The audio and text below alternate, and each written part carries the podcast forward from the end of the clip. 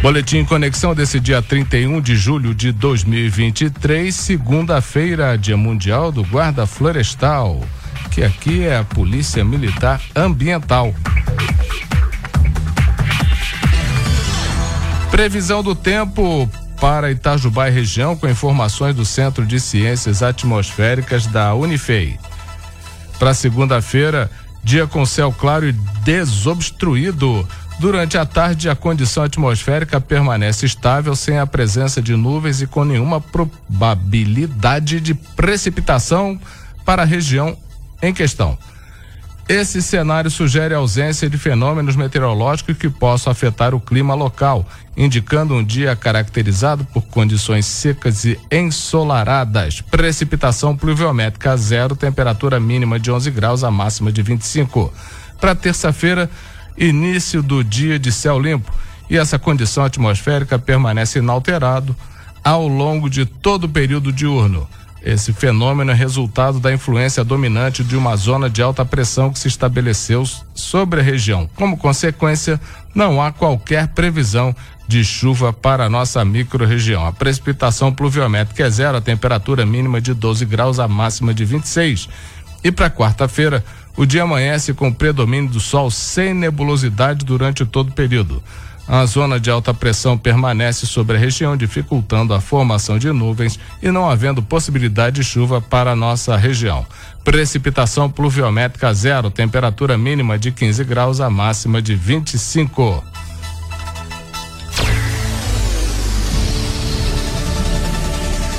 E vamos ao painel de empregos do Conexão Itajubá, começando com a relação de vagas do Aicine. Eu vou citar algumas que ela foi atualizada no dia 28, sexta-feira à tarde, e estamos aí com 67 postos de trabalho. Olha, a relação só aumenta.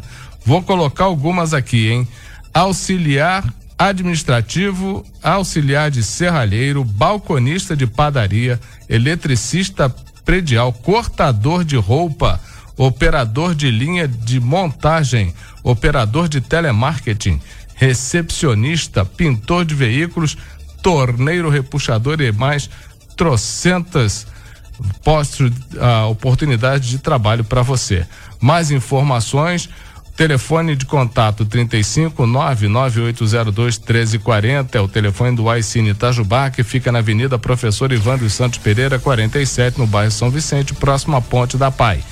E para aquele atalho esperto, leva lá carteira de trabalho, CPF, documento de identidade, cartão do PIS ou cartão cidadão e faça o seu cadastro, e fica aguardando em casa o contato para chamar você para vaga. Agora, detalhe, dê um número de contato que funcione e que localize você. Muitas vagas se perdem exatamente porque não conseguem localizar o candidato.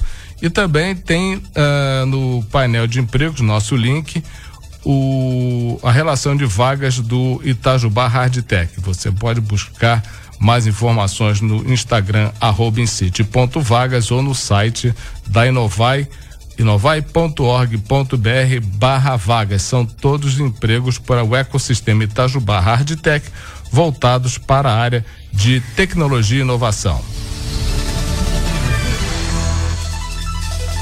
São notícias que estão no conexaoitajuba.com.br de hoje. Caixa conclui pagamento de parcela do novo Bolsa Família de julho. Mega Sena acumula e o próximo prêmio pode chegar a 50 milhões. Tá bom para você? Receita paga terceiro lote de restituição do imposto de renda. E veja quanto você vai receber na sua conta do FGTS. Essas e outras informações estão lá, conexaoitajuba.com.br. Recados. Campanha Nacional de Vacinação contra a Influenza encerra nesta segunda-feira, dia 31.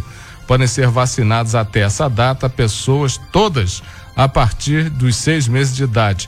O objetivo é reduzir a incidência de infecções respiratórias e contribuir na redução dos atendimentos ambulatoriais, internações e mortes durante esse período.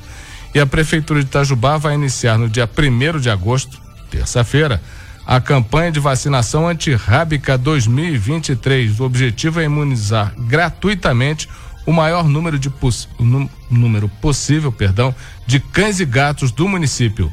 A cada dia, a equipe de vacinação antirrábica estará em um bairro diferente.